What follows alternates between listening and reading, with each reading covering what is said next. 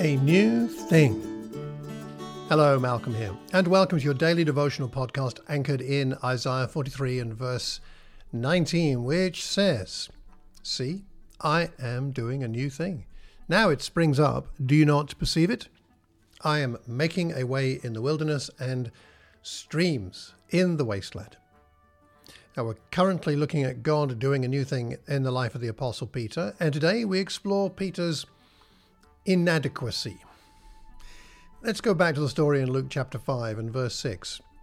They caught so many fish that their nets were beginning to break. So they signaled their partners in the other boat to come and help them. And they came and filled both boats so that they began to sink. But when Simon Peter saw it, he fell down at Jesus' knees, saying, Go away from me, Lord, for I am a sinful man. For he and all who were with him were amazed at the catch of fish that they had taken. And so also were James and John, sons of Zebedee, who were partners with Simon. Then Jesus said to Simon, Do not be afraid. From now on you will be catching people. When they had brought their boats to shore, they left everything and followed him. Peter's inadequacy is in view here.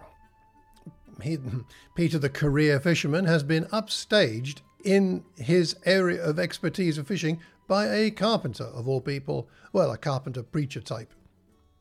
And experiencing the miracle reveals the limitations of Peter's humanity.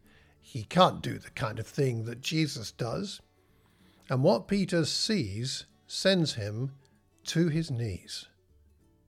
Peter connects the presence of Jesus with his own sinfulness. Go away, I'm a sinful man.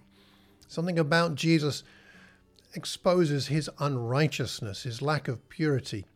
And that awareness of his unrighteousness leads him to, to a desire for aloneness. He wants to get as far away as possible from Jesus at that point. The humbling of Peter must have been very uncomfortable for him.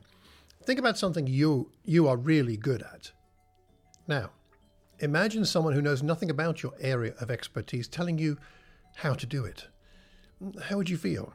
I mean, Jesus was no fisherman, and Peter was an expert, and fish in that part of the world were not caught in the daytime or in deep water. Jesus asked Peter to do something, frankly, ridiculous. Why do you think Peter did what Jesus asked? Do you think it might have something to do with him sitting in the boat as Jesus taught back in verse 3? The nets began to break, and then Peter's heart reached breaking point. What might be the connection between these incidents? Now, once Jesus has reassured Peter, he gives him a calling that Peter immediately takes up. And I wonder why Peter did that so quickly, without any hesitation. Peter and his companions left everything to follow Jesus. And so did you. And so did I when we made the decision to be a disciple.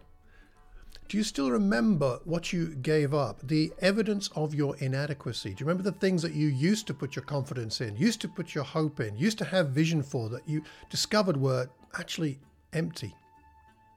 Do you still remember what they were?